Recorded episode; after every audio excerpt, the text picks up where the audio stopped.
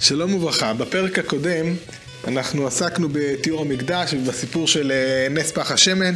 ראינו שאחרי שיהודה מנצח את הניצחונות ההירואיים שלו, הוא לא ממתין להסכמה היוונית כדי שיוכל אה, לחדש את העבודה בבית המקדש, ויהודה ניגש למקדש, מתאר את המקדש, הוא למעשה מכניס את היוונים והמתייוונים למצור בתוך אה, החקרא בירושלים, ואנחנו מתחילים עכשיו את השלב השני של תקופת יהודה. וזה השלב שאחרי אה, תיאור בית המקדש ועד למותו של יהודה המכבי בקרב. אה, תיאור המקדש התרחש בשנת 164 לפני הספירה, שלוש שנים אחרי שהציבו שם את השיקוץ. תיאור המקדש עורר אה, כעס מאוד מאוד מאוד גדול בסביבה, היה חשש מאוד מאוד מאוד גדול של כל האנשים שנמצאים בסביבת ארץ ישראל מחידוש העבודה בבית המקדש, מזה שיהודים התחילו להיות בשלטון עצמי, והדבר גרר לגל של אה, פרעות ועימותים שהיו עם אה, היהודים בכל מיני מקומות מעבר אה, לאזור של יהודה.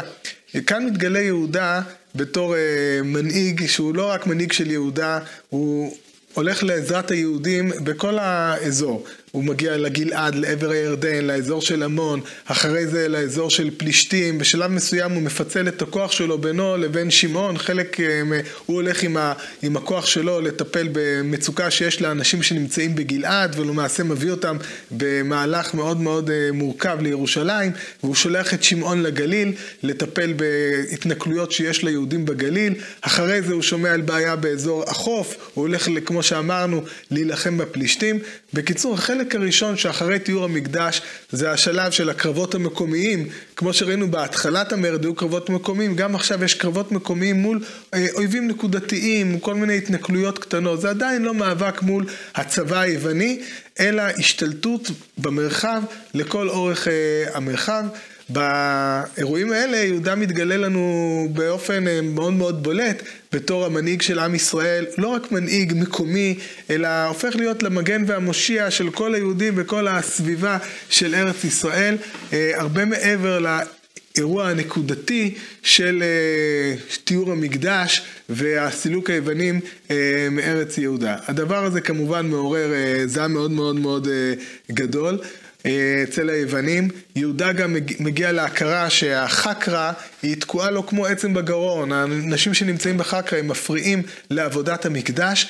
ויהודה מחליט להטיל אה, מצור אה, על החקרא, אנחנו מדברים כרגע בשנת 162 לפני אה, הספירה, במשך שנתיים למעשה יהודה מתמקם ומצליח למצב את עצמו בתור אה, השליט המעשי אה, באזור. ו... צריך לציין שהמעמד של יהודה הוא לא מוגדר, הוא לא מלך, הוא לא שליט, אין לו ממלכה מסודרת. הוא הצליח לסלק מפה את היוונים, אבל לא נכנס איזה משהו אחר במקום ה- היוונים. אין פה איזה שלטון, זה לא סממן של מלכות, לא סממן של שלטון, הוא לא גובה מיסים, אין לו מערכת אה, מנהלתית, אין לו שום סממן של מלך. אפילו כמה ש... עד כמה שידוע לנו הוא לא תובע מטבעות. אה, למרות שטביעת מטבעות, צריך לדעת, זה לא היה ביטוי לעצמאות אה, כלשהי, קצת אולי אוטונומיה. בדרך כלל אה, המלכויות אישרו לאנשים שנמצאים באותו מקום אה, לתבוע מטבעות לצורך השימוש שלהם. בכל מקרה יהודה הוא עדיין לא מלך, הוא בסך הכל אה, מנהיג אה, צבאי שהצליח לסלק את היוונים וזה המעמד שלו, אין פה עדיין מלכות מסודרת. כמו שאמרנו, יהודה מטיל את המצור על החקרא והדבר הזה מחזיר אותנו אה, ליוון. מה קורה ביוון? ביוון לא שקט, הממלכה הסלוקית אף פעם לא היה שם שקט. אה, אנטיוכוס אפיפנס מת, הבן שלו, היורש, הוא בן תשע, מי שאחראי על היורש הזה ועל ההתנהלות שלו זה ליסיאס, הזכרנו כבר את ליסיאס, הוא היה המנהיג בקרב האחרון לפני תיאור המקדש שהגיע לפה לארץ ישראל. אנשים מהחקרא שנמצאת במצור מצליחים לברוח, מגיעים אל ליסיאס ואל המלך אנטיוכוס החמישי והם מספרים לו מה קורה בחקרא, הם מתלוננים בפניו שכל האנשים שהם היו האנשים של היוונים, מי שתמך ביוונים, נמצאים במצור ועוד מעט ימיתו אותם ולא נותנים להם להתנהל וליסיאס והמלך מחליטים לצאת מבצע צבאי לדכא את המרד ביהודה מחדש ולמעשה להביס את יהודה. מי שמוביל את זה למעשה הוא אה, ליסיאס. הוא חוזר על אותו מסלול שהוא הלך בפעם הקודמת. כמו שהוא הגיע בפעם הקודמת בקרב בית צור, הוא הגיע מדרום. הוא הגיע מתוך, אה, מכיוון, אה, האמת, בהתחלה, דרך החוף, ומשם הוא עולה דרך הדרום להגיע לירושלים מדרום. גם כאן הוא ממשיך בדיוק באותה צורה, הוא מגיע לירושלים אה, בדרום, מדרום, ב... רוצה להגיע מדרום. בצבא מאוד מאוד מאוד גדול. על פי מכבים א' היה שם 100 אלף חיילים, 20 אלף פרשים ו-32 פילי מלחמה. נגיד בקצרה, אני לא רוצה לפתוח את הנושא הזה יותר מדי, אבל הצבא, דרך ההתנהלות של הצבא היווני הייתה דרך התנהלות מאוד מאוד קבועה ומסודרת. היה קוביית חיילים של אלף חיילים, מהצד באגפ, באגפים היו פרשים שהיו מגינים על האגפים, האלף חיילים האלה היו בנויים באיזו צורה, מסודרים בשורות, בשש שורות, או יותר מכך, לא משנה מספר השורות, אבל היה להם חניתות וכידונים ויורי חיצים מלמעלה, ובמרכז בדרך כלל היה פיל מלחמה, זה היה הטנק של אותם ימים, שהוא היה, עליו היה בנוי מבצר, ובמבצר הזה היו קשתים שהיו יורים בקשת, היה מאוד מאוד קשה אה, לפגוע בהם. בכל מקרה, הקרב מתנהל באזור בית זכריה, בית זכריה זה באזור בין ראש צורים לאלון שבות, באזור גוש עציון, שם מתנהל, אה, מתנהל הקרב. לא ברור לנו בדיוק מה הייתה דרך ההתנהלות של הקרב, אה, אם זה היה ממש קרב מסודר של צבא מול צבא, או שהיו פה כל מיני ניסיונות פשיטה למיניהם. דבר אחד ברור, שהקרב הזה יהודה לא ניצח בו. מספר החיילים שהוא הצליח לפגוע בהם, היוונים, הוא זעום ביותר, זה 600 אה, חיילים לפי מה שכתוב מכבים א', שיש שם, נטייה לראות מספרים מאוד מאוד מאוד גדולים. יהודה גם אה, לא מובס, והוא למעשה נסוג לאחור לירושלים ומתבצר אה, בירושלים. הקרב הזה נזכר בעיקר בזכות סיפורו של אלעזר, אחיו של יהודה, בן מתתיהו, שהוא זיהה במהלך הקרב, הוא זיהה את הפיל שנראה בעיניו הפיל הגדול ביותר, מתוך מחשבה ששם נמצא אה, המלך, המנהיג. ובימי קדם, אה, ברגע שהיית מצליח להרוג את המלך, את המנהיג, הסתיימה למעשה המלחמה והצבא היה מתפזר, והוא מפלס את דרכו, ולפלס את הדרך בתוך קובייה של אה, חיילים אה, רומאי, יוונים מאוד מאוד מורכב, מפלס את דרכו עם חרב ודוקר את הפיל כדי להמית אותו, אבל הפיל נופל עליו, ולמעשה אלעזר מוצא את מותו בגבורה. אה, כמו שאמרנו, יהודה חוזר לירושלים ובעקבותיו אנחנו, ליסיאס מגיע, אלא שמה שמציב במקרה הזה את אה, יהודה ואת ירושלים זה המצב שמתרחש, מה שמתרחש ביוון. ביוון אה, ליסיאס שומע שאחד מהקצינים שהיה במסע במזרח, מסע כיבוש או דיכוי מרדים במזרח, חזר חזרה לאנטיוכיה והוא רוצה כרגע לתפוס את השלטון שם ומה שליסיאס עושה, הוא למעשה כורת ברית עם יהודה, הוא אה, נותן, יש איגרת שמופיעה לנו במכבים ב', שבה המלך אנטיוכוס מרשה, מחזיר ליהודים את הרשות להתנהל לפי החוקים שלהם ואת עבודת בית המקדש לפי רצונם, והוא למעשה, ליסיאס עוזב את הארץ, חוזר לאנטיוכיה, וליהודים יש חופש דת אה, מוחלט, ולמעשה אנחנו חזרנו במצב הזה למה שהיה לפני אה, מרד החשמונאים, לפני גזירות אנטיוכוס. היהודים בירושלים יכולים, בבית המקדש בירושלים ובכל המקומות יכולים להתנהל על פי, על פי התורה. יש לנו את החקרא, בחקרא עדיין נמצאים אה, כוחות יוונים ומתייוונים, אבל בסופו של דבר היהודים נמצאים פחות או יותר במצב שהיה לפני אה, הגזירות. אבל הנקודה היא שבממלכה היוונית השקט אה, לא נשמר. אה, מה שקורה זה שאחיו של אנטיוכוס, אחיו של אנטיוכוס, אה, שמו היה דימיטריוס, הוא היה בשבי ברומא, והוא משתחרר מהשבי, יכול להיות שהוא שוחרר בדיוק לעניינים הללו, והוא למעשה מגיע לאנטיוכיה מתוך מגמה לתפוס את השלטון, הוא מצליח אה, לכלוא לתפוס את אה, ליסיאס ואת בנו של אנטיוכוס, אנטיוכוס החמישי, ולמעשה הורג אותם ותופס את השלטון. והופך להיות למלך של הממלכה היוונית או הממלכה הסלוקית. את המצב הזה מנצל, מנצל אה, כהן, כהן מתייוון בשם אלקימוס. יש מזהים אותו עם אה, יקים איש צרורות, שרבותינו זיכרונם לברכה, אה, דיברו עליו בצורה מאוד מאוד חריפה, ריח בוגדיו, הביאו אותו בתור אדם בוגד, אדם שעשה דברים נוראים ורשע מרושע. בכל מקרה, הוא בא ומתלונן לפני המלך, הוא רוצה להיות כהן גדול, מסביר למלך שמה שקורה בירושלים זה למעשה שדוחקים את כל מה שהיוונים אה, אה, דגלו בו, והמלך שולח איתו מישהו, אחד מהראשים של, ה, של השלטון, עוד נשמע את השם שלו, את בקחידס, והם ביחד אה, יוצאים אה, לירושלים עם צבא, ובראש הצבא עומד ניקנור. ניקנור זה השמו של הקצין שעומד בראש אה, הצבא.